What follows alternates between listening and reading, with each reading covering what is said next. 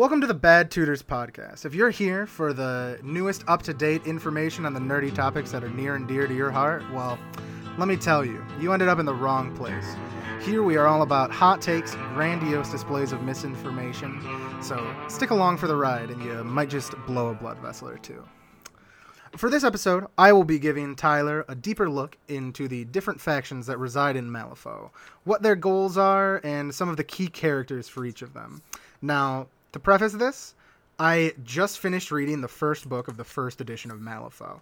So while I may touch on some of the newer content, I will mainly be centering around the factions that are present in 1E, which include the Guild, the Resurrectionists, the Neverborn, and the Outcasts.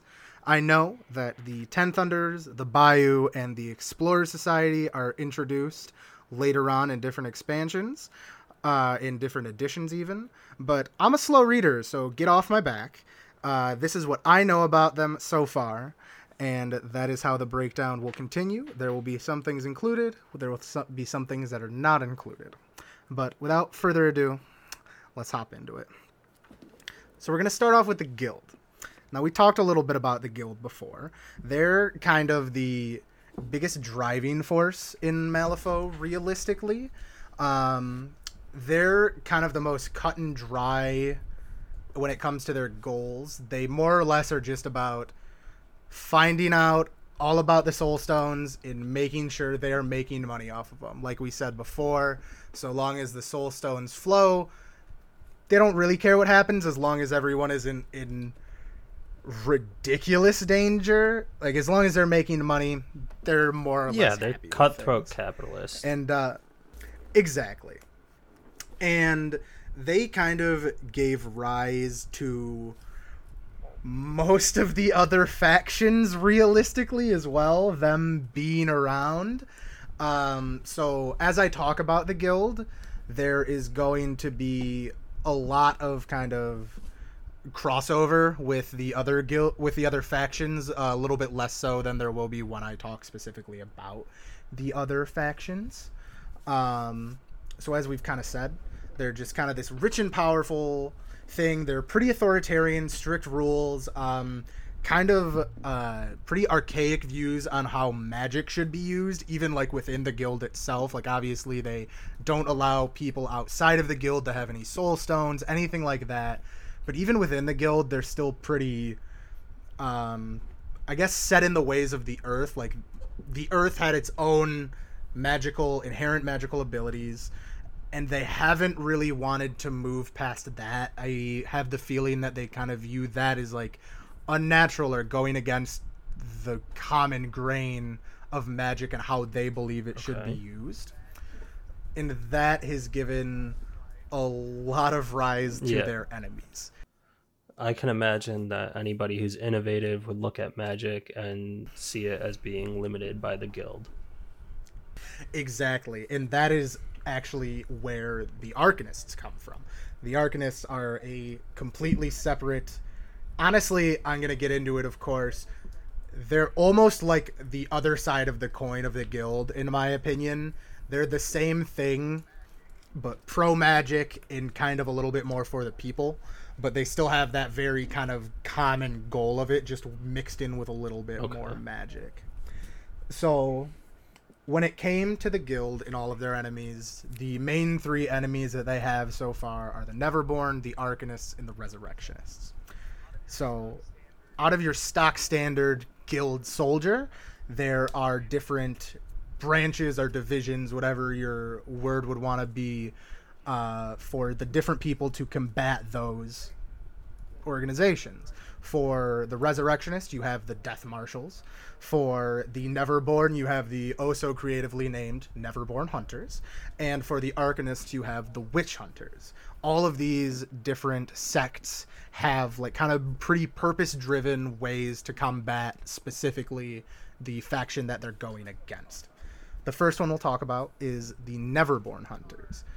They are kind of the most simple of the three, ironically, because the Neverborn, when you really get down to it, are kind of the biggest threat in Malifaux. They don't give a shit who you are. If you're not Neverborn, they're probably not a fan of you and they probably want to kill you. They don't want you in Malifaux. So it's a little weird that they're kind of the simplest to explain. As a recap, um, the Neverborn are the uh, sort of undead that naturally occur in Malifaux, correct?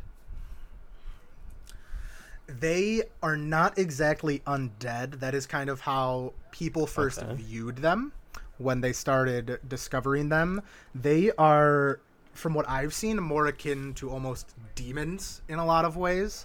They're a more powerful breed of creature than, say, humans or anything else that we've really seen Gotcha. in Malifaux. They, I'll again, I'll talk about it a little more. More than likely, from what I've read, they are the thing that caused the initial death of everything in Gotcha. Malifaux. Or if not the first one, certainly when the guild went in for the first time and then got absolutely shit on, that was more than likely the Neverborn Okay. doing that. So they are just incredibly powerful demon-like creatures. They can kind of like come in a variety of different shapes and sizes, of course, and then a couple of the like higher, more powerful ones even appear uh, very humanoid as well, and almost impossible to distinguish from any other human unless you have like a very trained eye and know what you're looking for, Gotcha. type of thing.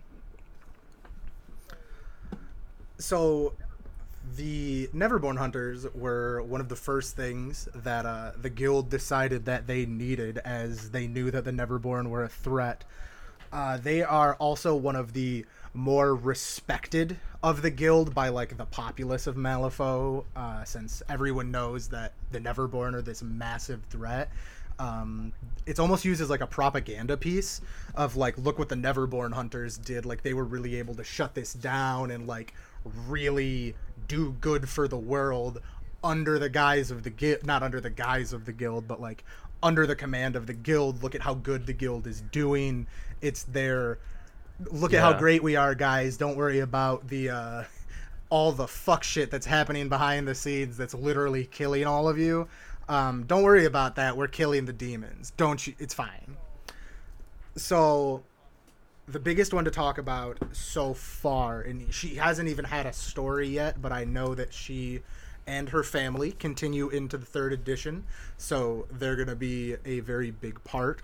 Quickly, I'm sure. This is Perdita Okay. Ortega. She is like really kind of your classic Wild West badass bounty hunter. Um, when they first started having the Neverborn threat, the guild just kind of decided we're gonna deputize fucking anyone that feels like they want to help combat this threat. If you feel like you have the skill to come take this on and do good for us, get in here. You're an officer of the guild or whatever title they were gonna give him. And Perdita is one of the biggest ones to come of this. She was incredibly good at her job on her own. Very good. Uh, she kind of became like a celebrity basically in Malifaux. Uh, everyone knew who she was, knew what she did, knew how powerful she was, and how well she could fight the Neverborn.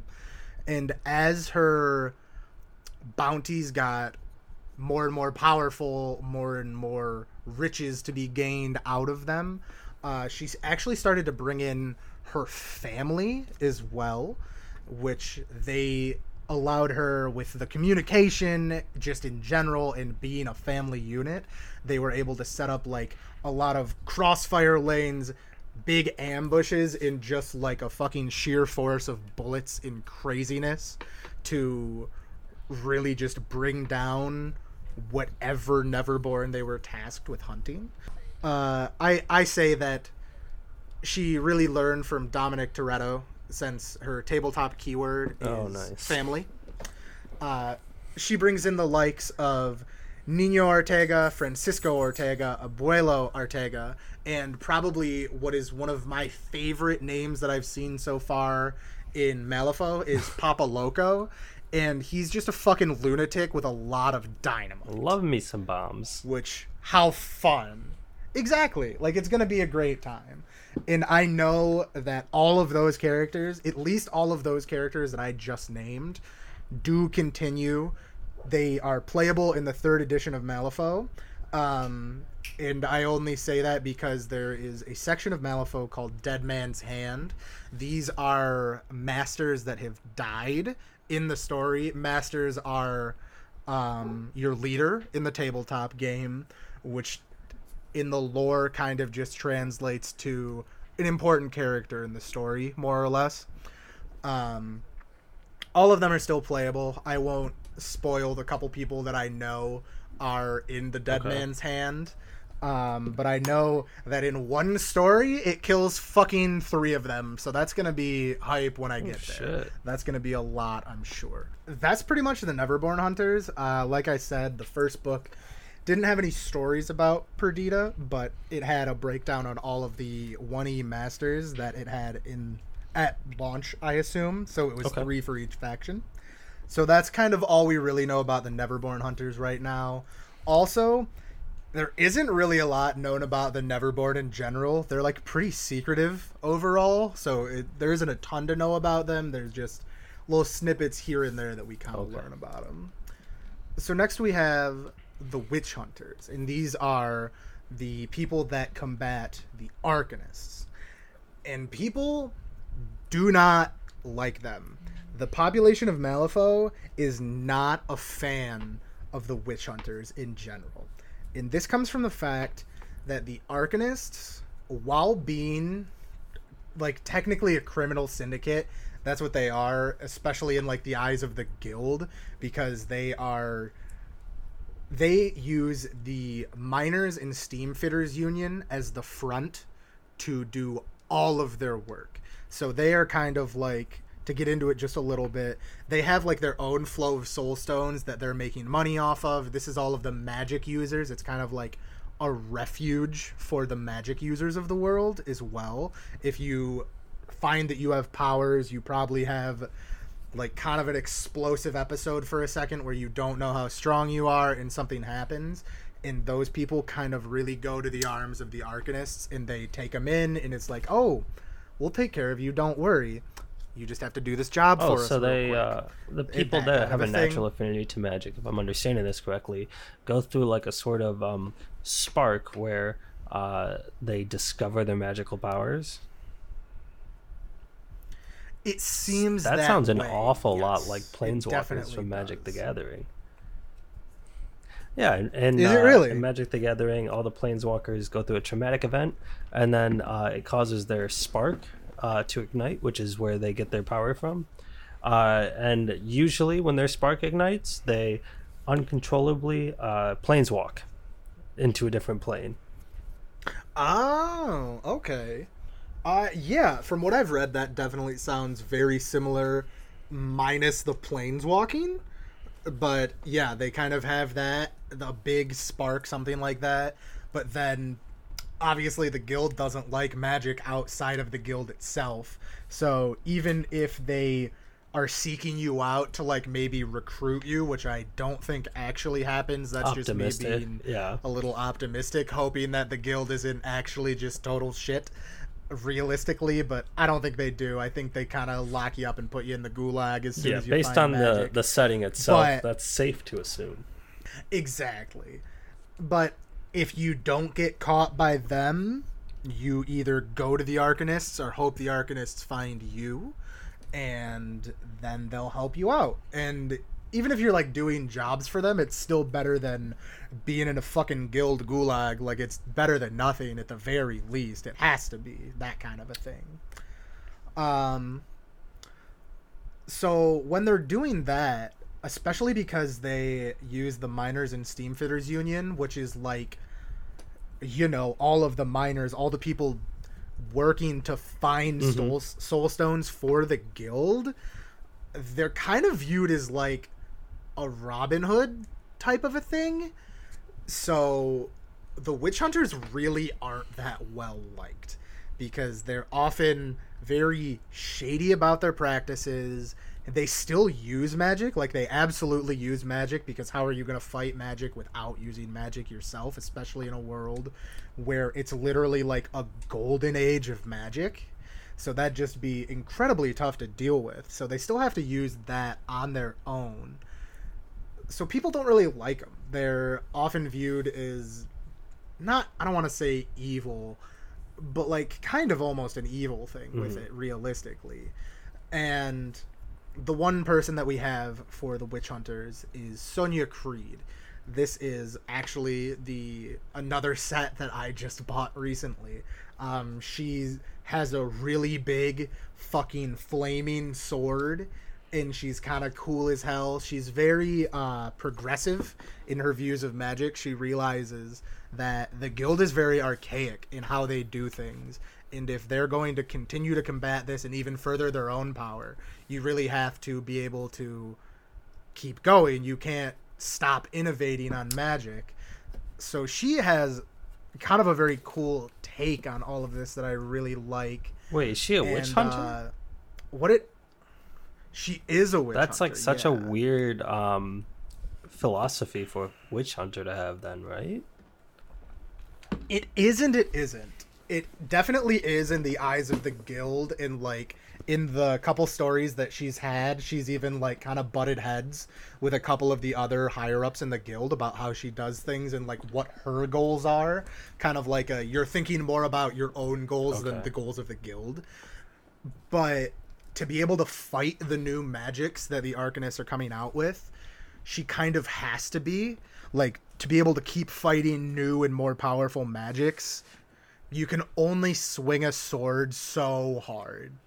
Even if it's a giant flaming sword once you swing it as hard as you can if it gets Yeah. blocked you're fucked. Like that's obviously way too literal of an interpretation but like you know what i mean. Like martial prowess only goes so far when you're combating the most powerful magic that anyone has come across so what kind of ends up happening with her? She's the chief officer of the task force, in fact. And the guild kind of ends up waging like a proxy shadow war against the Arcanists because they know that the miners and steamfitters union is a front. Like it's not re- it's a secret but like it's not a secret. It's pretty easy to put together especially when you're higher up in the guild, you have access to the information. But if the guild just went and tore down the doors of the people's fucking thing, there'd just be fucking mass revolts. Like you couldn't deal with that. So they kind of have to like pick their battles and like make things look like accidents in that kind of a thing, which is another reason that people really don't like the witch hunters because they're just waging a fucking cold war proxy battle of where can we find this stuff and where Yeah. can't we, you know? That makes sense. They can't just um, like take an active stance against the public because then you know, in the public eye, any sort of good favor that they may have had uh, just instantly turns into like uh, like a bad press situation. I get it. Exactly. So finally, we have the last division of the guild's forces outside of just their like general rank and file boys, the death marshals. Now, these are the guys that are trained and made to fight the resurrectionists, the necromancers of the world. Now, I'm fairly certain that death marshal is in fact just a title like uh, someone can hold the title of death marshal but there are also literal death marshals which so far and we've talked about how cool some of the models are in this game this is one of my favorite ones so far. Uh, i'm gonna link you a picture Okay. of it real quick. These are guys they are ghost rider. They are ghost rider with literal coffins strapped to their back shit!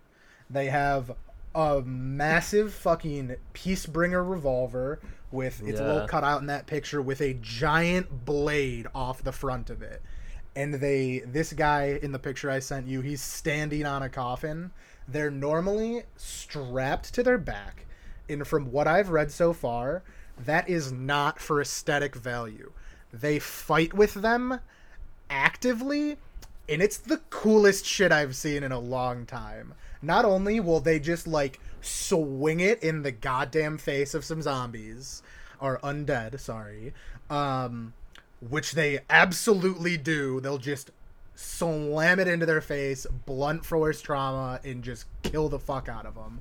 But they've also used them to like kick out their legs with the door open and then trip them up into it and then seal them into it and then they have obviously like a bunch of magic Yeah. and stuff tied to it but it's just fucking cool as shit these guys are awesome as hell and i just never came across them before because at first i was like ah the guild Hand wavy. they're kind of uh, whatever. They're they're gonna be the authoritarian whatever. But like that's what I really love about this world is like I'm gonna talk about more things that I don't like necessarily going like oh this equals this in our world, but like Malifaux hat does a really good job in my opinion of taking like a pretty mm-hmm. standard trope but just twisting it not even enough, but like more than enough to it's like, wow, not only is it its own thing, but like holy shit, that's so much cooler than the thing Yeah, we it- started it's like subverted. In like a death marshal is like Ghost Rider, but what if he just used a coffin and is like that's dope as hell. Yes, I yeah, am and it's like it, it subverts your expectations in the best way.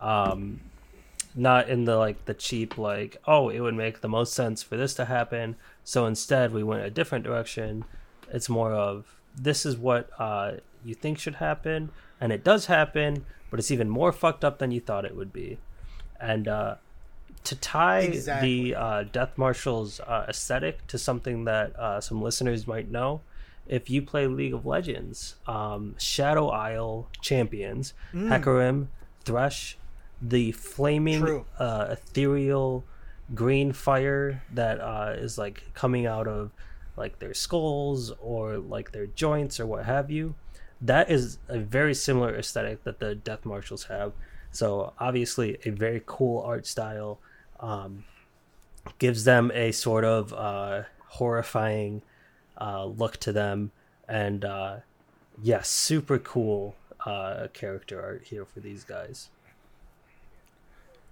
Yeah, I'm a really big fan of them. And to kind of tie into um, linking them to our world, I feel like I just thought of this to be honest. Um, I feel like a lot of the things have very similar tropes to what we use in literally our world, especially because half of Malifaux is literally on Earth, like in Yeah. real world Earth. So like being able to like ground yourself into these characters and like going, oh, that's very similar to this, puts you in like a good spot of like understanding to then go forward with whatever crazy shit they also yeah do. it's like a, a very um, smart uh, world design choice to have it so grounded in reality that you see something and you recognize it for what it is. But then after digging below surface thoughts on um, like what you expect a cowboy to be or or like a similar thing like that um, when you when you dig further into these factions and these characters uh, there's like some really surprising twists and um, uh, just like an expansion into a direction that you wouldn't expect like a cowboy setting to go like necromancy Mm-hmm. in a cowboy setting it's kind of crazy So, Right. a lot of fun yeah a It's a lot fun of fun take this on it, world yeah. is very interesting Yeah, I've been a very big fan of it so far. So our character that we get for the Death Marshals is Lady Justice. And as we all know, Justice is blind.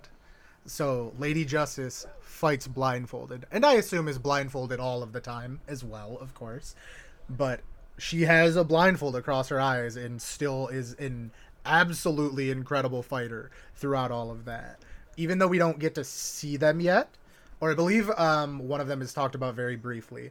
Uh, her second and technically third in command, but I think they're like on the same rank more or less, are the judge and the jury, who are then accompanied by their loyal executioners. So we have Lady Justice, the judge, the jury, and the executioners. And I know in the tabletop game, um, her totem, which is just a model that when you have the master, you also get the totem for free. That's just how the t- crew building of that game works. It is the scales of justice, and it's just a guy, honestly, kind of Jesus out with a massive two by four across his shoulders with scales on either side. So I just kind of love that as well. Of like, oh, it's like a subversion of expectations. And then it's like, nope, Lady Justice, Judge, Jury, Executioner, Scales of Justice. Yeah. Bam, We, done. we just talked Let's go. about like how they uh you know are sort of elusive in the tropes and stuff and then they get to Mm-hmm. Lady Justice and it's just this is exactly what you think. Don't look into it. Yep. Yeah, don't read into it. She is to the point. What the guild's goals are are what we are going to do. We are not going to deviate from that. And if you deviate from the mission, I'm going to be really upset at you. But I'm not going to do anything to you until after the mission because that would then be deviating from the mission. So that wraps up the guild for now. So, kind of in a quick conclusion, like I said, they're a lot fucking cooler than I thought they were gonna be. I was not expecting to like the guild all that much, especially because they seemed very tropey as opposed to anything else. But like, I bought the 2e set for Sonnia Criid. Like, they're really cool, and they've looked so far to be like a lot less black and white than I originally thought they were going to be. Which I'm really hoping we're going to see more of in the future as well as I continue. Right, so I just have like a quick question. You, so you bought the 2nd edition of Sonnia, right? Uh, didn't you also buy Yeah. like the first edition of a of a set too? Um, I almost have a couple times. I think I sent you the pictures for one Oh, E right, Sommer, right. Um, which is just oh my god. Uh, his new models I absolutely love. A lot of the one E models, I won't lie, are pretty rough. they are um a lot less refined than what we have right now. They're still cool, but um I mean, and it's not something that's exclusive to Wyrd, the people who make Malifaux. Uh, if you look at like the original 40k minis, they look like fucking trash. And the sad thing about 40k is if you pay, play a are the Man faction, that you have. you, you you still have those models. Yeah, it's a fucking shame. Uh, I do have a question Um, regarding that's not the editions, point of though. this. Like, yeah. the models you bought second edition, but like we play third edition, Mm-hmm. right? Yes, so we do. So the only thing that matters actually, um, so long as there is still a model for it in third edition. So, for example, the Sonnia Criid box comes with three witch hunters, Sonnia Criid, and or three witch seekers, sorry, and Samael Hopkins, who is her right hand Okay. man, kind of. Um, he's even mentioned in the story, but again, very briefly, so I don't know a ton about him yet.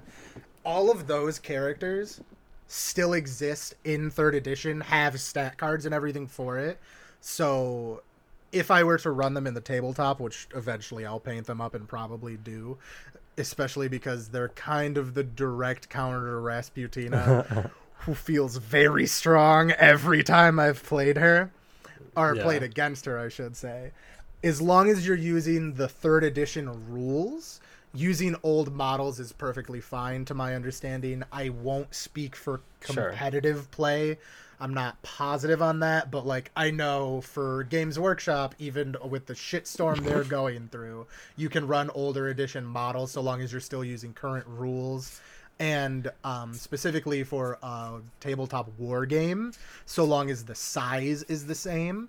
So th- that will mainly come down to bases. So say I believe I believe Malifaux is a 28 millimeter system.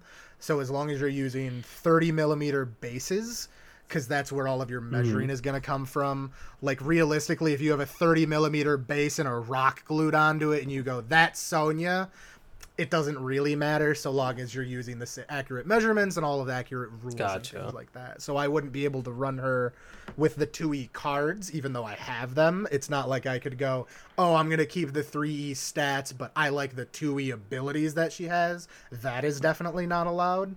But you, as long as I'm running them with third edition rules, Okay. that's totally fine. Cool. So following the guild, we'll talk about the Arcanists. Uh, like I said, I kind of consider them to be the guild, but from the other side of the coin, from what I kind of understand about them. So most, if not all of them, are magic users. I don't want to say all of them are, but certainly like 90% of them use magic. Otherwise, why would you be in Right. the Arcanists? Unless you're just trying to find some money, I guess. Excuse me. So they formed because they were very unhappy with how the guild was handling magic in the use of soul stones. Um, and now, like I said, this can be, it could definitely be viewed as a criminal syndicate, especially by the guild, who 100% views them as a criminal syndicate trying to stop their flow of soul stones to create their own. Um, the leader of the Arcanists is one Dr. Victor Ramos. Now, he started out as an inventor and like a pretty brilliant one at that. Um, some of his like really prominent inventions that have saved like hundreds, if not thousands, of lives of the people working in Malifaux uh, start with just a mechanical canary, which pretty simple on the surface, but like when you can create a very consistent mechanical thing that tells you get the fuck out now or you will Oh, like a canary in a mine. people really like that. Gotcha. Exactly. But mechanical, so it won't fail as much as a bird will. And I mean, it won't die, so it can just tell you when something's there. I'm sure it can tell you what's there. It can tell you where it is, where you need to stay clear Yeah. of, things like that. The second biggest thing is the Hollow Marsh pumping station. Now, this is what allows a lot of the mine shafts to be kept dry and free of those pesky floods, which, let me tell you, really put a damper on productivity, and they weren't Okay. a fan of that. So, the pumping stations just obviously does what it says on the tin. Whatever water is there, it takes it and pumps it out to a safe location where it won't harm the mines at all. Which, like, you'd think, oh, um, a mine shaft closing in, people might be happy about that. It's less work. But not if 200 people die as it floods, you know? Like, you can't get everyone out. So, having something like that has really kept a lot Gotcha. of people safe. Um, and all of these kind of innovations led to him becoming the president of the Miners and Steamfitters Union, which then, of course, led to him being in control of the or, or sorry, not yes, being in control of the Arcanists, but it led him to create it. Once he had the power to do something about it, he then formed a guild that could combat the guild itself Gotcha. uh, and they tend to help the community even outside of miners and things because they just have money. Like I said, they're almost like a Robin Hood style faction to a lot of the citizens of Malifaux, and it's where any magic user that finds their power kind of runs to to save themselves from just a life of fucking abject poverty and horror in under the foot of the guild, pretty much. So they fight very firmly against the guild. They not only practice magic on their own, but they are constantly seeking to find new kinds of magic, more powerful kinds of magic, refine their powers, and be better in any way they can, especially in this kind of golden age of magic we have forming with the use of soul stones. Um, now they do have their own streams of trading soul stones as well. They have to be able to make their own money to supply everything that they need. And I mean, even if they're not trading them, they have to have soul stones to be able to perform and practice Right. their magic. So they have, since they're somewhat, they're not in control of the mines, but they are the miners. So Yeah. you're somewhat in control, like a little bit at least. So that's like kind of a big guiding part of the Arcanist is like same as the witch hunters they can't fight directly against the guild they're not powerful enough to just come out and go, "Fuck you, we're in charge now." The guild could still shut them the fuck down. So it's this weird give and take of like, all right, we're still hitting our production quotas. You just don't know about the other ten percent behind our production quotas Gotcha. we're hitting anyways, and then just not telling. They're just about lining their pockets a little bit. Nothing to see here. Nothing to see. You get your money, we get ours. Gotcha. Don't ask any questions. Similar to how the kind of outskirts of Malifaux work. And I mean, a lot of the mines are in the outskirts, so it makes it a little easier, even. Uh, so the next master is also a member of the Arcanists, but we haven't seen much of him yet. He's popped up a little bit here and there. His name is Marcus, and he is a master of uh, chimerancy, is how I'm going to say it, which uh, in the book is described as being able to cultivate the most desired traits of a specimen. Now, this focuses on animals and creatures. I don't believe it works on people. I could be wrong, but I don't think so. Um, so he tames the wild creatures of Malifaux, which are already nightmarish monsters that you should avoid at all costs. And then say Okay. he takes a tiger, right? Um, biting, big, strong part of the tiger, bigger jaws, more teeth, two heads maybe. He changes them and breeds them. Breeding is the wrong word since it's magic, but crafts them to be the strongest version of themselves for the trait he's looking for, basically. Which, uh, when guilds take to when not guilds when the guild takes to kind of fighting them outside of the city on the outskirts of Malifaux, this is where he really comes into play. He has a whole menagerie of monsters that he can just guerrilla warfare sick on the guild to just absolutely rip them apart when Okay, so he would take like an offensive trait of some sort of animal or specimen and amplify that trait to make them better at it.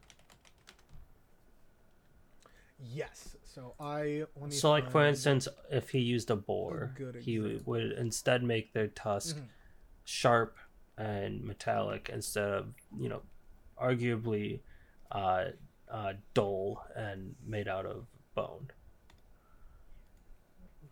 Yeah, so here, I'm going to drop you a picture. This is keyword chimera, which is his keyword. And it has two saber Oh, yeah. Cerberus, which, as you can see, are like multi headed saber toothed tigers. Uh, there is Kojo the gorilla, who is this gorilla with spikes protruding out of his arms. So Yeah. that's like kind of I guess it doesn't even have to be like a trait that it already inherently possesses necessarily. It can be something that he just wants it to have. Like gorillas don't have fucking spikes unless those are teeth or something Yeah. in the lore. I don't know exactly, but like he can accentuate and like from what it looks like totally change a creature He mutates what them. he wants it to almost. Okay. Yeah, exactly. I'd say it's uh chimerancy obviously coming Yeah. from chimera and the combination of multiple things. I'm sure um, if the people at Wyrd have an evil sense of humor, there's a half girl, half dog model Oh. somewhere to piss off every Full Metal Alchemist Yeah, fan that's ever sad. existed.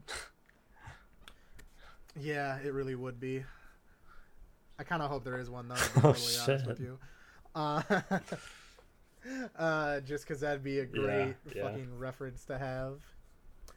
Um, so finally, uh, for the Arcanists, one of the other masters that we're introduced to is Rasputina, of course, who I knew a little bit about beforehand, as we kind of mentioned in the previous episode. Um, she doesn't actually start out as an Arcanist at all. Uh, she is just a magic user that is sent to Malifaux from Earth. The guild, as they do with many people, bought out her um, sentence. She was sentenced to a crime that, when we're first introduced to her, she says that she can't even bring herself to talk about. And it's later hinted at and kind of revealed that she is more than likely responsible for the murder of her daughter. Oh, nice.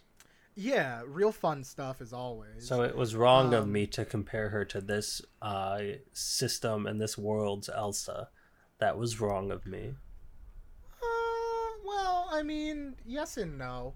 Uh, she more than likely killed her daughter. This hasn't been like 100% confirmed, but like it's pretty fucking confirmed. I'm sure there's more to it than that. It specifically mentioned that she drowned her daughter. So I'm sure there is more to it than that. God, I'm hoping there's more to it than that. I suppose is a better way to say it. So she was actually originally she's a decently attractive woman. So she was originally supposed to be sent to work in the salon houses of Malifaux, which I'm assuming is a PC version of saying brothel. Okay. I'm not positive. It could mean something else. But regardless, um, she was, quote, proving difficult to tame. So she was actually sent to the mines. Okay. because she still had magical powers that could fuck with shit. Um, and then at some unknown point in time, so far at least, she made contact with an entity known as December, um, making a pact with this creature or entity, whatever it shall be Mhm. named. Um, he gave her a lot more immense powers. Excuse me, that she was eventually able to break out of the mines with and um, make her way trying to figure things out. Um, to kind of tie back into Elsa, she kind of has not control over like a native tribe, but like a really inherent connection to a native tribe that worships December as well. Okay. So there is still kind of that native aspect to it somewhere tied in there. She's only like briefly mentioned this. She's had some dreams where she sees them. I think she's been there like once or twice in person, but we don't see that in the stories as of yet. Um, she ends up being hunted by Lilith for a while, one of the heads of the Neverborn.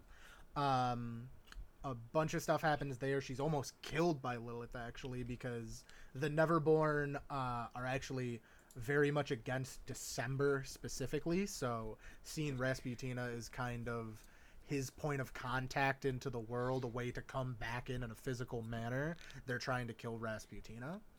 Uh, she blacks out during the fight and ends up actually being saved by the Arcanists. Uh, kind of taken in by Ramos a little bit, and I believe talks with Marcus a little bit at first as well. Um, she agrees to start working with them, but so she does become officially an Arcanist, but it's very much to further her own goals. Uh, she just views them as like a way to get soul stones to further her power to continue helping December. That's like her overall goal. That's what matters to her. Okay. And the Arcanists are just a means to an end for that. Yeah. That makes sense. So that's what so that's what we know about the Arcanists so far. Their goal is um, pretty much just the opposite of the guild while doing the same. So next we'll hop into the Neverborn. So this will be a little brief because as I've said, they're um, pretty secretive. Uh, in a lot of ways, we don't know a ton about them yet, even though we're kind of meeting their characters a little bit here and there. They're very behind the scenes. I'm guessing it seems like they, like, if you want to put a faction as bad is the enemy, it's the Neverborn. So we don't really get to know. You don't get to know the villain's plans because that alleviates all tension in a story. So that's kind of where I think Neverborn are headed. Now, these are quite literally the things that go bump in the night. I know I made that analogy before, but that was before I continued reading and got into the faction breakdown. When we have a dream here on Earth, um, that is a vision to the other side of the breach into Malifaux. So that means when you have a nightmare about a monster, not only is that monster a real corporeal being, but it does actually want to kill you. They are tangible, real nightmare creatures that we see in our dreams Earthside. All right. So let me get this straight. Kind of fucking terrifying. Yeah, let me get this straight. So what you're saying is, when I have my reoccurring fever dream, which literally happens anytime I have a fever, it also happens in Malifaux, or it exists in Malifaux Um, rather. you are seeing a vision into a place in Malifaux that it is Well, that's not that like your nightmare causes that to happen. It's just that you get a glimpse into it. okay. So what you're saying is that in Malifaux, Your sleep paralysis demon is real and it actually Well, so it's not a sleep paralysis demon so much as it is a devoid white space where I'm standing next to a wood Mm. chipper that's spewing wood chips all over the ground. And I look at the ground and it's just wood chips as far as I can see. And I can't get away from the wood chipper. And it's just white everywhere else. I mean, I can't speak for that specific dream. Uh, there might be a wood chip monster. That's not genuinely not impossible in this world.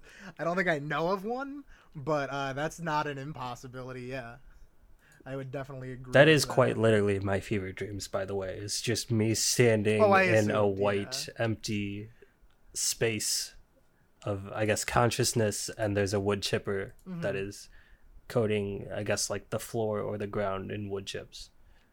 And it's like my entire sleep is just me standing next to a wood chipper running. Interesting. That's. I feel like you've told me that before. That is a very interesting fever. I feel like I should like speak to a psychiatrist about it, see what they think about I it. I would recommend it. Yeah. Yeah. Should probably speak to one That definitely anyways. sounds like a good plan. get my shit squared away. It's definitely something to look into. Anyways, Uh, yeah. So these creatures can take on a lot of different forms. So like you got your typical demons, like literally Nephilim is um, there's like five or six different Nephilim in third edition, ranging in different size. There's like little baby ones. There's big fuck off demons. Um, they can be doppelgangers, and for one of the masters, literal babies. There's a baby that you can field in um, Malifaux, Baby Kade, and he like his whole thing is you can have any creature with the Teddy keyword, and they are like on your crew for free, but they have like specifications that go around it. But literal babies are something that uh, the Neverborn can use to kill you. So that's always fun as well. So just to touch a little bit on them again, just a bit of a recap of how they came about to our knowledge. wait. If the Netherborn, when- if the Neverborn use babies, does that mean that Rasputina Mm-hmm. counters the Neverborn? I I will say I don't know if it's a real life baby or if it's a Oh, demon okay. baby. But if it, but if it were like a baby the size not. of like say her daughter, Rasputina is a fine pick into the Neverborn. Okay. Mm-hmm. Also, if it's a real baby, especially because Rasputina drowned hers, Corcoran from our uh, current pirate D and D or sorry Pathfinder campaign, also a direct counter to the Neverborn. Gotcha.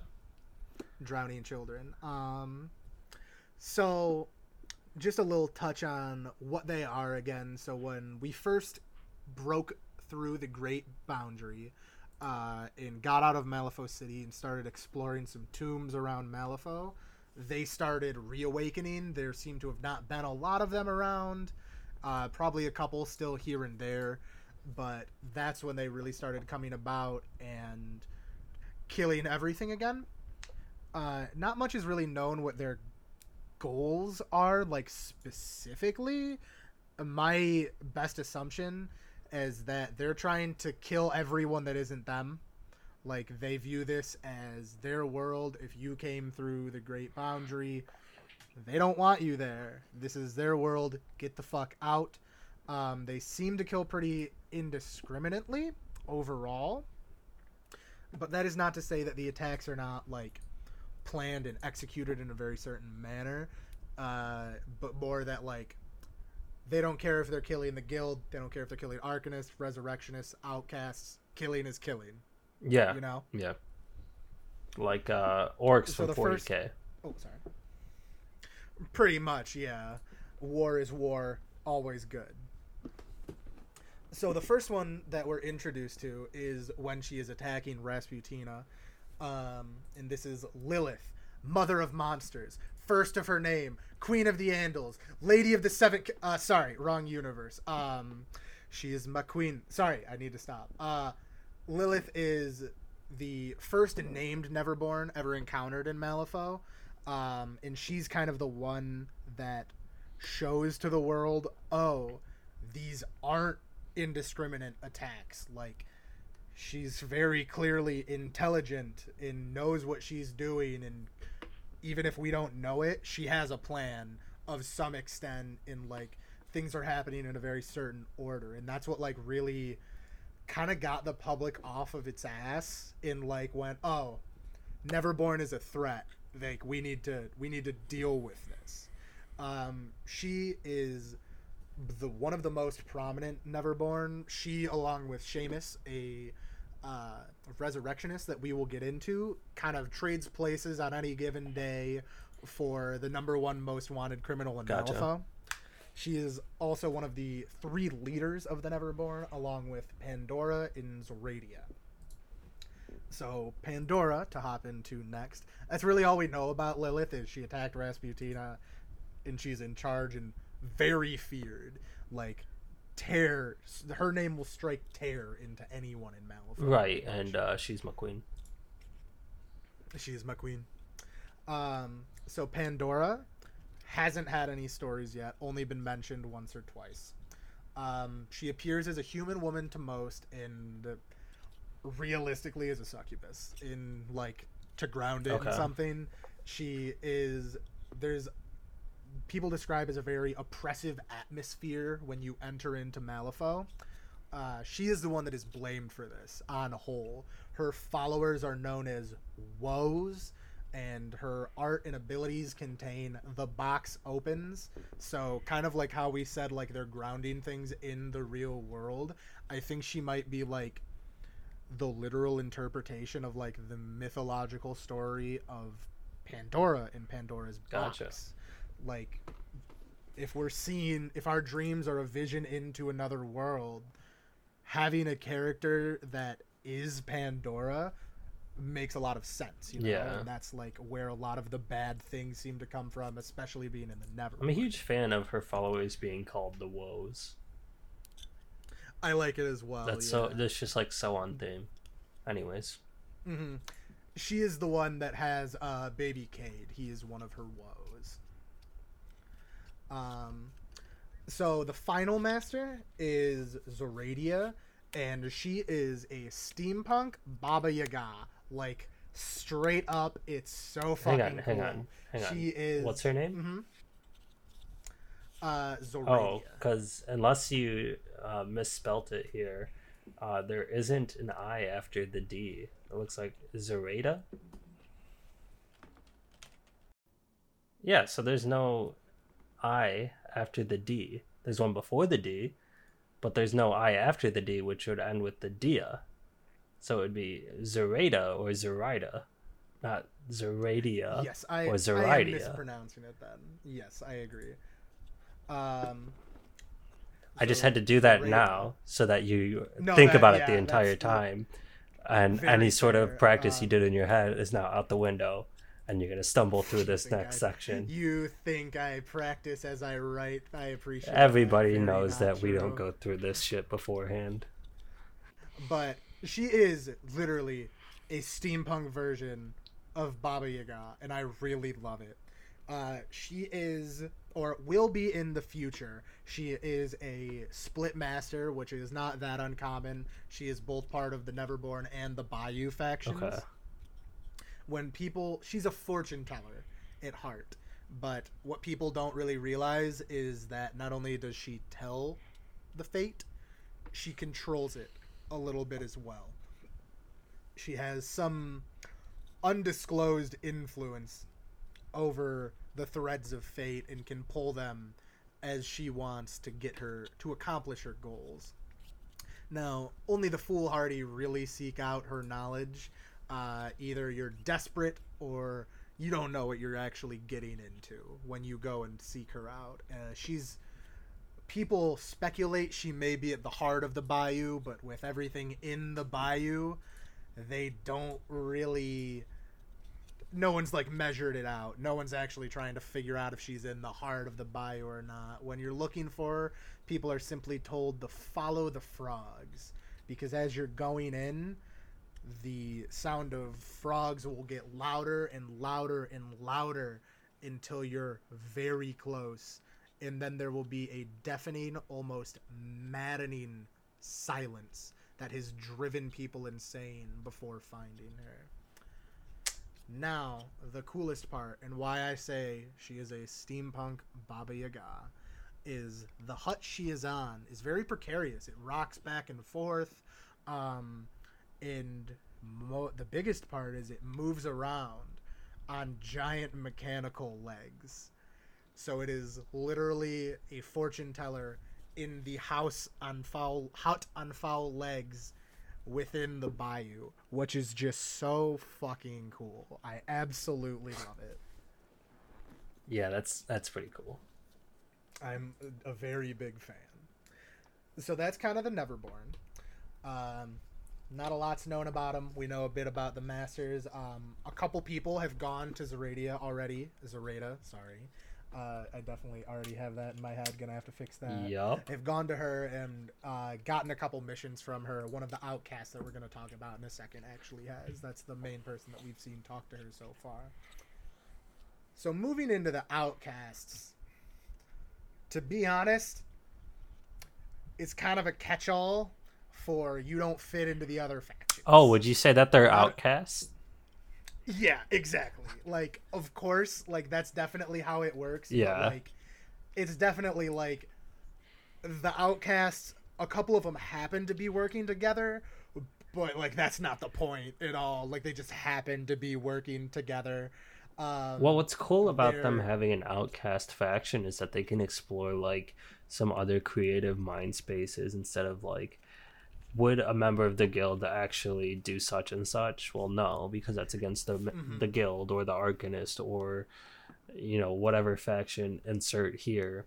The outcast can do Right. and be, you know, outside of those sort of restrictions. So it's it's Yep. like you know, it's kind of like oh yeah, they're outcasts. You know, they're all uh, catch all, But but, like yeah, it's creative space for the game designers too. Exactly. It definitely makes sense that it's there. Um, and the cool thing with them is because of kind of how Malifaux in the world works, if you're hearing about an outcast, it means they're like pretty fucking powerful because if you don't have like the backing of the guild, the arcanists, if you're not a demon, if you don't have necromancy, to be able to still be known and be powerful is like a pretty big achievement. Like it takes a lot to like rise up and like make something of yourself. So being a known outcast, not that they're known officially as outcasts in the world, of course, Right. but like being known as that means that like they're pretty powerful, which is pretty cool as well. So like we're not getting like some little bitch ass like oh they're gonna die in two stories. I mean maybe we will, but like it doesn't seem that way, especially because Malifaux is so character based. It doesn't seem like killing someone's gonna be a very big deal. It's not just gonna be uh, out of nowhere. Although I say that, but that I won't get into that yet. We'll get into that later. Um, so the first one, our first master for the outcast that we're introduced to is Leviticus and his apprentice Alice. Now, Leviticus is also very cool. I, I'm gonna say that for all of them. They're all really Yeah. fucking cool. Of course they are. I'm very into this world. Of course I'm gonna enjoy them all. Steampunk necromancer though, that doesn't fall in with the resurrectionists. He's one of the few people that actually came to Malifaux to find his own fortune and to like further his craft and like be better at what he does. So he kind of creates cyborgs in Malifaux. He's very into rep- replacing the weak flesh of man with metal and machinery. He has, I believe, an arm and a leg of his own removed and has a robotic replacement in there with it. And that's kind of like what he does. He replaces it's like prosthetics, basically. But they're magical prosthetics that have a little bit of necromancy tied in them. Um, what he does overall is um, completely legal. He's of course does some like back alley stuff, but like he's a just like a respected death surgeon or whatever they're called, whatever his official title is. But like he's not an outlaw at all. He's like totally fine with the guild. I assume fine with the Arcanists to some extent, uh, or maybe he doesn't associate with them. I don't know. But like he's very much is above board in most cases. Some people, Alyce, his um, compatriot, is a little young, and people have some questions about that. But it seems pretty much like she is genuinely just his apprentice. Okay. And there's nothing going on there. There might be later on, especially, but like so far, it's been pretty clear that that is not true. By the way, right now in my mind, I'm spinning a Pathfinder build to make uh, Leviticus because I know you can. I'm just trying to get all the pieces Oh, working 100%. so that you know it captures him uh, perfectly. And you know what? I'll have it by our next episode. Okay, okay. Here, let me drop you a picture of him so you know a little bit more what you're shooting for. All right, and I will describe him here.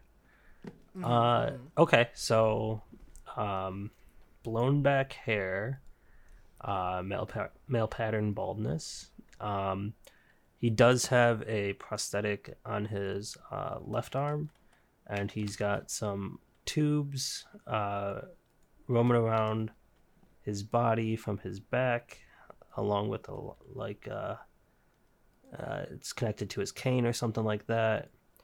Um, looks like he has like little lightning nodes on his shoulder pads, and uh, he's wearing a lab coat. So, I mean, just think of like uh, like your typical mad scientist trying to animate life, like a la Doctor Oh Frankenstein. no no no, we're getting to him. He's he's coming in Resurrectionist. Oh, okay. Different, different Um, and then. yeah, it looks like it's processing. Uh, there is Alyce as well, his coworker. Okay. So if you're looking to build with leadership, there's your co Okay, so she'll be a gunslinger. Um, Yeah. She looks a little goth, but you know that could just be like the gothic setting here. Um, Yeah, well, I'll have to like look into her a little bit more to see how I can build her as a cohort. Just off the top of my mind, there is um, a wizard archetype that gives you leadership to train another wizard and uh, there's a feat to I didn't even know literally that one. replace body parts with undead body parts and i know that you know about that one so we've talked about Yep, that, that, one That one I'm a little aware of. Certainly a little aware of that yeah one. so continue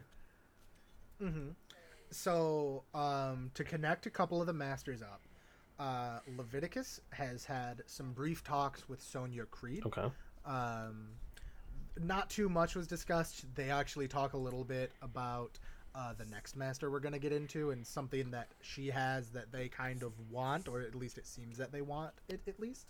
And his assistant, Alyce, is also currently with the next master we're going to dis- discuss, Victoria. So we're introduced to Victoria as she crosses the boundary, the great boundary, into Malifaux. She is riding in a train car with just, I believe, just herself, Leviticus, and Alyce. Uh, she, we learn, is a bounty hunter that definitely seems to specialize in assassination.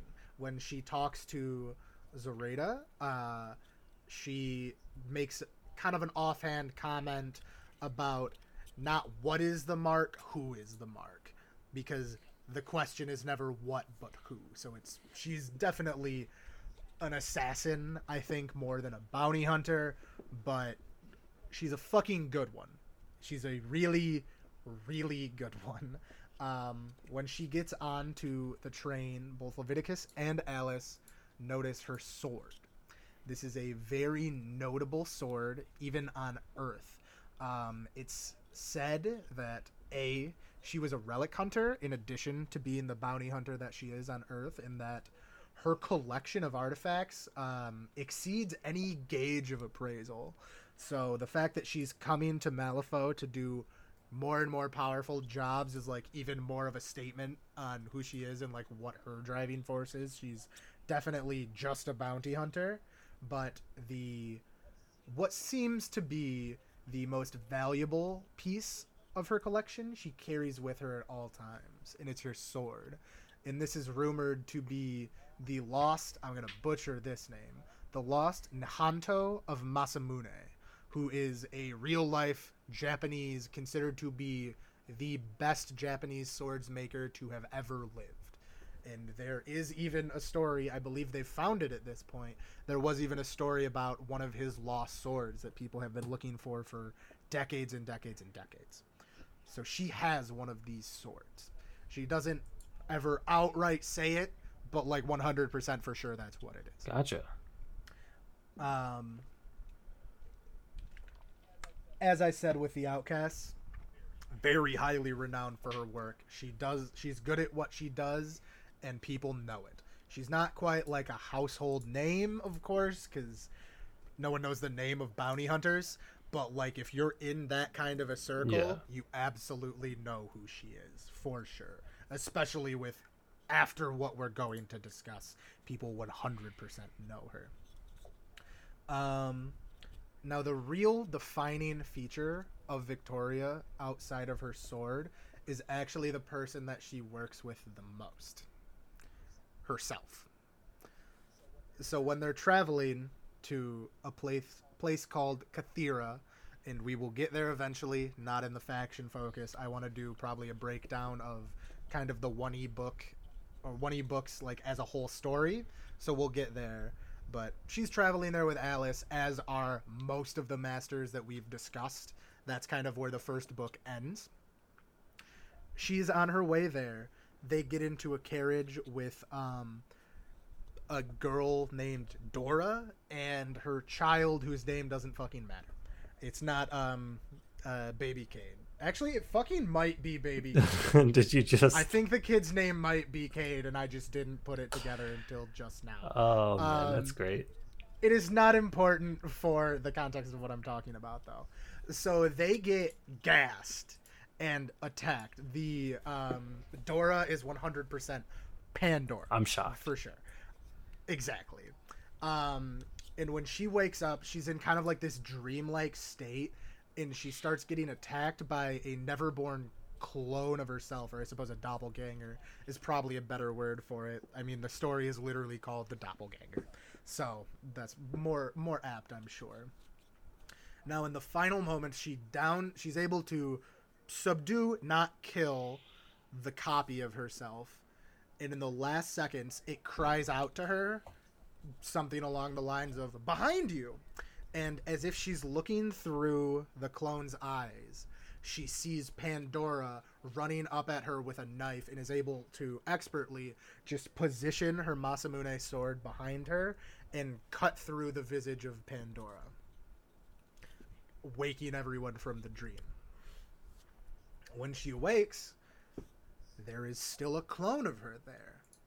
And uh, they, over the course of a little bit, figure out that they're basically clones. She kind of comes to the realization of, like, maybe if something happened to me on Earth, would this have just taken my place? What does this mean? Like, all of that kind of stuff. And further along the line, further than I have read, um, people start to go like, "Holy shit, she is so skilled." Is it like she's in two places at once? Like, how is she moving this fast? Like, people don't get it because there is, and some people when they appear together, just assume she has a twin. Not many people can kind of see through the Neverborn facade unless you're like really looking for it. So that's the person that she really works with the most. In fact, in I believe all of the editions, but for sure first and second from the cards that I've read, um, it's one of the only models that you're allowed to run two of because it's literally the same person, but one of them is a Neverborn. She is also, as of right now, and I mean, as as mentioned in the book, is the only person to befriend and work with a Neverborn in any capacity whatsoever. That's so pretty it's cool. a very interesting dynamic that they've kind of tied into the outcast as well. she is just so full of herself and thinks so highly of herself that when she was cloned, the clone looks at, like, I guess the original and is like, Mhm. well, that's the only thing that's as good as me. And so now they just, like, what, work together? That's actually, like, hilarious. Yeah, it is. It's great. I absolutely love it.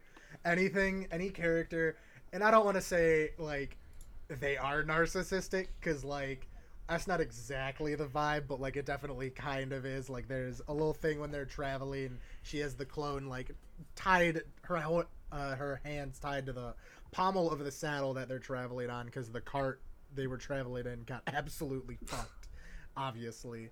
Um, and there's like a this little offhanded comment about like I go to make a joke and she automatically knows the punchline. Like they are they're separate people, but like clearly this isn't like something mimicking her. It like to some degree is her. They are the same even though they're not type of a. Gotcha. So our final outcast is, of course, the best boy in will be regardless, or will be my favorite regardless of what happens in the story of this world. Som'er Teeth Jones. Now, Som'er is a gremlin. Uh, the goblins of this universe, as you know, goblins have always been my favorite race personally. In just like most settings, they're just always so fun. And Malifaux absolutely does not disappoint. Uh, when the guild began to encroach on the lands of the Bayou, which is kind of a decent distance out from especially Malifaux City proper, but even like there's a decent stretch of land in between that, anyways. Um, Som'er was one of the first ones to band the gremlins together to fight them off. So, him and the Bayou boys spent some time observing them to just kind of get a feel from them and see how they're going to fight them off. And this gave Som'er a realization. In the guild, the man with the biggest hat that was the loudest was in charge. So he decided this is going to be his personality to the point where his tabletop keyword is big hat. That is the defining feature of him. He has a massive top hat and he is very loud because that's what he views as being as in charge as dictated by what he saw in the guild, which is just fucking hilarious to me. God damn it, I love goblins so much. Um so when we talked about him before, I actually did get one thing wrong. I was kind of misremembering it a little bit. Uh, when they were conducting a raid, this is how he got his name, how he got the name of Som'er Teeth Jones. I don't know what he was called beforehand. We only know him as Som'er. It might be uh, So he- Jones. It might just be Jones. That's very likely. Um, so they were conducting a raid and an assault or whatever it was, something against the guild, and he got hit in the face with a rifle butt hard enough, if a blow that would have killed a hog. I said he got the injury wrestling a hog himself, because goddamn if that doesn't sound like some Bayou ass shit. Um because it absolutely is. I believe there's there's like a luchador gremlin that like literally does wrestle hogs. So that isn't like completely out of line but i misremembered it a little bit. So he stood up from this blow that should have killed a hog spit out some teeth saying sommer here and then proceeded to rip the teeth out of the skull of the man that hit him proclaiming sommer there and unfortunately he hasn't had any stories yet which made me very upset but i'm really looking forward to them That's that's a pretty great uh, origin story, regardless of which one Isn't it it? is, wrestling a hog or getting hit in the face and then ripping the teeth out of another man's skull. Both Yeah. are amazing. uh like I said, I know that he, for a good deal of time, is in charge of the Bayou, but then he kind of, I think he pisses them off a little bit. But his son Lenny Jones is then just unanimously voted to be the leader of the Bayou. But it's his son, so he's just a fucking the puppet leader for Som'er. So he's still like realistically in Oh, charge, for sure. even if he's not technically in charge. So that wraps up the Outcasts for now, and we will hop into the last faction for the day, the Resurrectionists. Um, get your heart on ready. We're talking about necromancy just for you. Oh, I'm rubbing my nipples over here. Oh, I'm sure. So, to quote the book, their practices are particularly appalling to the citizens of Malifaux, who already must contend with the occupational dangers of the mines and the nightmare spawn of the Neverborn. That some of the most terrible monsters this world knows are fellow men and women, former friends and family, is a grim realization. So, That's a perfect quote. Oh, it really is, isn't it? It really kind of just encapsulates necromancy to those that don't practice. It encompasses the entirety of Malifaux perfectly. Just there's all these bad things, well. and the worst people are the guys Us. standing next to you. Yep. Oh, that demon? Oh, yeah, that demon will kill you and rip your eyes out. But this guy next to you will slit your throat and bring you back after using your soul to power bringing you back to life. Which is worse? It's, again, similar to 40k, not to always bring 40k into things. It's like, what's worse? Getting devoured by a Tyranid? You're to just be used for biomass? Or sent into the warp. You're turned into a demon now, or dealing with the Inquisition, which is just a whole nother fucking shit show that we don't have time to get into. Um, so, along with the Neverborn, these are like probably the Resurrectionists are probably the second biggest threat, only because they don't really band together at all. So resurrectionists aren't only fighting Neverborn in the guild in the Arcanists. They're also fighting the other resurrectionists, vying for the same power that they're going after. So, um, the guild. I said that the guild like kind of created their own enemies in a lot of ways, except with like the Neverborn kind of like you can blame them for that, but like it didn't matter who came in Yeah. first. Like whoever the first people in were gonna wake up the Neverborn. So like I wouldn't necessarily blame them outright for that. Um, they really kind of created the Resurrectionists, though. As we talked about, there's like giant swaths of land that are quarantined and you're not allowed to go into for sake of the Neverborn being there, and they'll fucking kill you. What happened is when necromancy was made illegal, which was like immediately as soon as it was discovered, obviously, people really weren't fans of that. Even though we're in like a grim dark wild west where they're killing orphans to power magic, necromancy is still like a step too far. Right.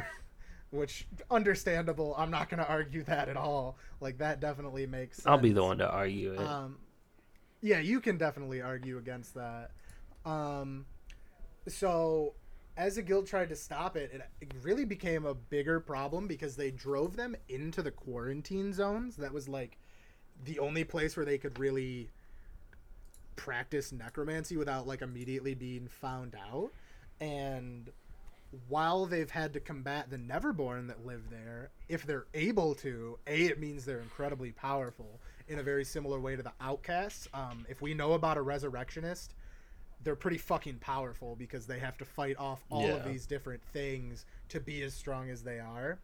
And what they found is in the quarantine zones, in the areas that old Malifaux used to be completely populated, there were massive libraries.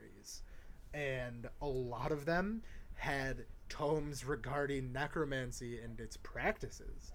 So when they pushed them into the quarantine zone, when the guild pushed them into the quarantine zone, what they actually did is kind of give them more power because they showed them the way to the things that made them stronger. They showed them the way to these books that told them how to practice necromancy more. And there's there is some shared knowledge like when a crime occurs um, there's a lot of similar symbology in things or like devices that are used are very similar even though necromancers or resurrectionists um, very often uh, work alone. Like they might have like one person that they work with or they're working with the things that they bring back to life. They're not like they're not like the arcanists. They're not going to form a resurrectionist guild. That's not how it works so the real thing with the resurrectionists, uh, not necessarily a total end goal, but to one of the masters, certainly an end goal. Um, there's like kind of a mention of like this dark patron known as the Grave Spirit. Now, to some, this is just like a you know a metaphor of you're performing necromancy where does it come from how does this happen it's it's the grave spirit it's just like a conceptual thing. It's not like uh, an entity in and of itself you know what i mean? Yeah. but to some the grave spirit is incredibly real in in like kind of like a warlock patron sort of way. Like you are doing things for it. It is granting you more power based upon that that kind of a thing. Like it's a very real driving force of the resurrectionist. That's what they're doing um so using all of that information many resurrectionists have just kind of created these massive like I don't want to say castle like, but like these massive holdout shelters where they're just constantly fighting the Neverborn and the other resurrectionists that are trying to take their information and every once in a while the guild trying to conduct a raid which they've more or less like given up on unless they find someone that's like really close to a quarantine line because it's just way too fucking risky to go against the Neverborn and the Resurrectionist at the same time because like neither of them are gonna fight against like neither of them are gonna team up with you to fight the other and even if they do then they're just gonna turn around and kill you anyways. So they kind of stopped doing that but every once in a while there have been that's how we know um what we know about how the guild knows what they know about resurrectionists is they found a massive library there. Uh, Duer's Library, D U E R S apostrophe S. Um, this is discovered by the guild. I'm assuming discovered by some resurrectionists first as well. Uh, it, it's where they find found what was kind of considered the Rosetta Stone of the age. That's how they were like able to translate things from the old time in Malifaux into current English. Gotcha. That's what they based everything off of. So that was in the quarantine zone and also contained a lot of information on necromancy. Um. Oh, and this is just a. I'd say it's like kind of standard in a lot of things that involve necromancy, but it's a good point of clarification. When a body is reanimated, um, especially if the soul was captured in a soul stone, it is not the person it once was. It is just basically an undead puppet. Like that's all it is. It's not. You don't get resurrected and you're still yourself, type of thing. Gotcha. I mean that's that's Or- like common across most um areas where necromancy is like a big thing. It's like Exactly. Yeah. you know I'd say, or in the case of our first resurrectionist, uh, he has undead dancers other than puppets, and this is Okay. Seamus the Mad Hatter. He is known, other than Lilith, when they're trading places, as Malifaux's most wanted criminal. His escapades throughout the city terrify all of its inhabitants. Uh, and he can generally be seen with his undead bells, a troupe of showgirls taken from Madame Sibyl's saloon. I'm probably just pronouncing it that way because of uh, Divinity 2, but that's how I'm going to pronounce it regardless. Uh, tales of his misdeeds make it breachside. So they're going to Earth oh my god. his what he's doing is so fucked up most of the time. Just him appearing in public has prompted riots from the masses, which of course gives him plenty of time to commit whatever crime he was there to commit in the first place. Um, and he is one of the resurrectionists that does, in fact, believe in the grave spirit. And he would do nearly anything to work for it and further his craft. So when you say believe in Uh, the grave spirit, you mean uh, believe in the grave spirit as like a single entity rather than like an idea similar to like the great beyond. It's like nope, that is the spirit of the grave, and I'm here to appease Yes. Mm-hmm. it. Gotcha. I am quite literally appeasing the spirit of death. It is a real thing, and I am working for it directly. Gotcha. Uh, second in our lineup of necromancers is Dr. Douglas McMorning. And as I've said, I don't necessarily like to draw like very direct comparisons to like existing characters, but also 100% McMorning is a much cooler version of Dr. Frankenstein. 100%. Uh, he is an absolutely manic doctor in charge of the city morgue. When he went to Malifaux, he was very much trying to further the practice of science, further the practice of medicine. But he slowly kind of discovered necromancy, and it started to corrupt him and draw him into it more, and he became a very powerful resurrectionist. Um, his position in the guild is uh, very recognized. He's like respected more or less. I believe this kind of drops off towards the end of the book a little bit, but like he does autopsies. He runs the morgue. He's just in charge of that kind of things, and he especially does it on crimes that are attributed to the resurrectionists. Like there's one character, Molly Squidpiddge, who is very much associated with Seamus. He's like she's the one character that he's like really chasing after for the whole book to like re-resurrect her. That's like his whole driving point in the first book, more or less. Um, and McMorning is the one that does the autopsy on her. So that's my guess of like how he kind of got exposed to necromancy in the first place is so many people dying and just seeing the work of resurrectionists. Uh, that's probably how he kind of got into necromancy uh, of, of his own accord. Okay, so to your Um, knowledge, does the guild know that he's a necromancer? I think they may know it at the end of one of the stories. He was kind of really forced to flee, but I think he covered his tracks pretty well because he was working with Seamus. Seamus kind of made a whole distraction that like blew up half the morgue Oh, uh, to say specifically to save Mom okay. but they weren't as always like i said resurrectionists don't do anything for free. They're not working with each other Yeah. to further each other's gain. There was very much things were trading hands. Uh Seamus gave him some new technology and a new way to do things that hasn't really been talked about other than the fact that he reanimated only a skull of a guy. That is very important to the story of course. Um and it, he's just like hilariously talking to it the whole time like he just keeps this head reanimated head in a bag and then just like r- takes it out and like makes some wisecracks to it and then is like all right well that's enough of that and then just puts him back in the fucking bag it's pretty great A little Um, Hamlet for you there. Exactly. And to further our Dr. Frankenstein analogy a little bit more, uh, McMorning has a. I wrote servant, um, the guy that's with him all of the time, Sebastian. He's just Igor. That's all he really is, but he's kind of like a wisecracking, self aware Igor Okay. as well, which is pretty good.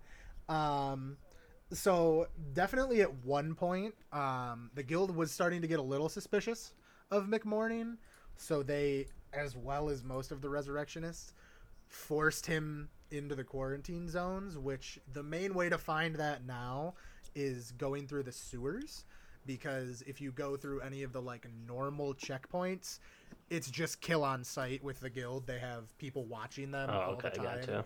so you have to go through the sewers. But in the book even it described his lab in the quarantine zone as a stereotypical mad scientist's lab to the point that if he weren't so evil it would be comical.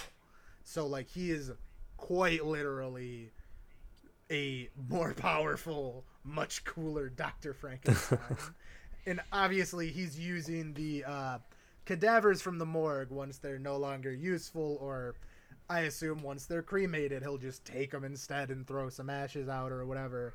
And that's where he's like getting his power to like be practicing things more and more it said that like when he's going through the sewers he has to be pretty careful of like the resurrectionist beasts that are just down there because when he has a failed experiment he's just like oh that's fucked into the fucking sewers with you, I guess. and that's how he fucking treats things. And so a lot of them aren't super happy with him, as you'd understand. Yeah. So he has to be kind of careful going through the sewers, even to get to where he needs to go. Um, the last of our resurrectionists and the last master that we will cover tonight is uh, Nicodem the Undertaker he as well has not had a story as of yet, but he is, uh, as you could probably guess, an undertaker that robs the graves that he tends. That's nice. very much his thing. Um, he's kind of he seems like he's gonna be pretty interesting. He's viewed as like pretty respectable and kind of, he's described as a gentleman criminal like he'll be very polite to your face and then as soon as you turn around take out a pistol and shoot you in the back of the fucking head. Oh. He is very strongly anti guild. Like everyone's a little bit anti guild, but like that is seems to be what is going to be his driving force throughout. Of course, most resurrectionists don't like this. They're immediately outlaws for doing their thing. But he is very much that way. His goal, as listed kind of, is um, to overthrow the governor very specifically and replace him with a Lord of the Dead, to quote. Um, I'm not sure what this is yet. I'm not sure if in this context a Lord of the Dead is like what Seamus views as the grave spirit, or if they're just talking about a necromancer. A necromancer is a Lord of the Dead in this world that would kind of make equal sense. It's not really clarified as of yet, but he views necromancy and why he uses it as a power that the guild will never have, and they are too afraid to use it, so they will use it against them and create an undead empire under them or over them, I suppose.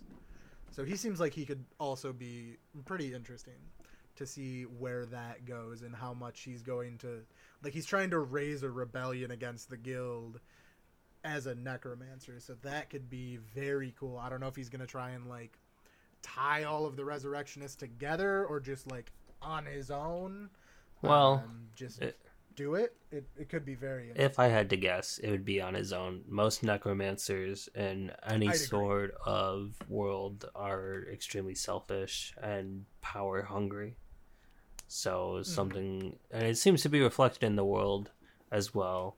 Um, here that we're talking about. So I would say he's he's probably just like trying to amass an undead army and then uh, seat himself on the throne, so to speak. So exactly, that is definitely also my guess as to what will happen. Seems pretty cool though. Yeah, the resurrectionists seem like a very a fun faction. Seamus is I don't want to call him hilarious. He is pretty funny. Um, like he's I'm here. He looks like a fucking leprechaun. Oh god. Except uh, not exactly. He has like some aesthetics of it and some that aren't of it in his one of his models that I will try and find. Yes, here we go. He's just fucking a shirtless Chad with this undead. oh my god! It's kind of fucking fantastic. Like, Seamus is pretty great. I very much do enjoy. It's hard to tell, but it looks like he's got a fistful of her hair. It really does look like that, yeah. If if that's the alternate model, why are they not just calling these saloons brothels? Like I, you know what I mean? Oh no, I no no one hundred percent where um Seamus took his undead bells from was either a burlesque show or a brothel. Okay. That is not in question. The one in question was more of Rasputina's. Oh, okay, gotcha. Or I, I'd say, I suppose, what does it? Let me pull that up. It was no, because it was uh, Madame Sybelle's saloon, not salon. Oh, okay, gotcha, gotcha. Yeah, and I definitely didn't misspell the salon because I copied that. Gotcha. over. So, yeah, that is they are two different things. So I'm not exactly sure there. 100% they are showgirls. That is like non-question. Seamus is literally just reviving He- because that's what he sound he finds. Fun. Is using necromancy to be a pimp. He honestly kind of is. Let's just simplify his his character that a lot of people spent a lot of time uh, perfecting and writing into Mm-hmm. just he uses necromancy to make himself a pimp. and I'm really hoping he doesn't fuck them. I'm just, I'm, I know he does, like for sure he does, but I'm just hoping that the book never covers it, so I don't ever have to think about it. Although I will say, when um, McMorning does the autopsy of Molly Squidpiddge, he hands the judge some pictures. Uh, not the judge, the judge of uh, overhearing Sure, like yeah. the autopsy and the trial that Seamus is going through, even though he's not captured at all. Um, he hands him some pictures, and he's like, "These are brand new. What are you?" Ta-? It's like these were clearly taken two weeks ago, and he's like, "No, I took them today. Whatever magic." he's using is like perfectly preserving her. Like she looks, she doesn't look like a corpse at all. She just looks like she died and has been exactly preserved that way. Where many of the other bells are absolutely, ro- absolutely rotting to death, but not to death, obviously. Right. Um, she is not that way.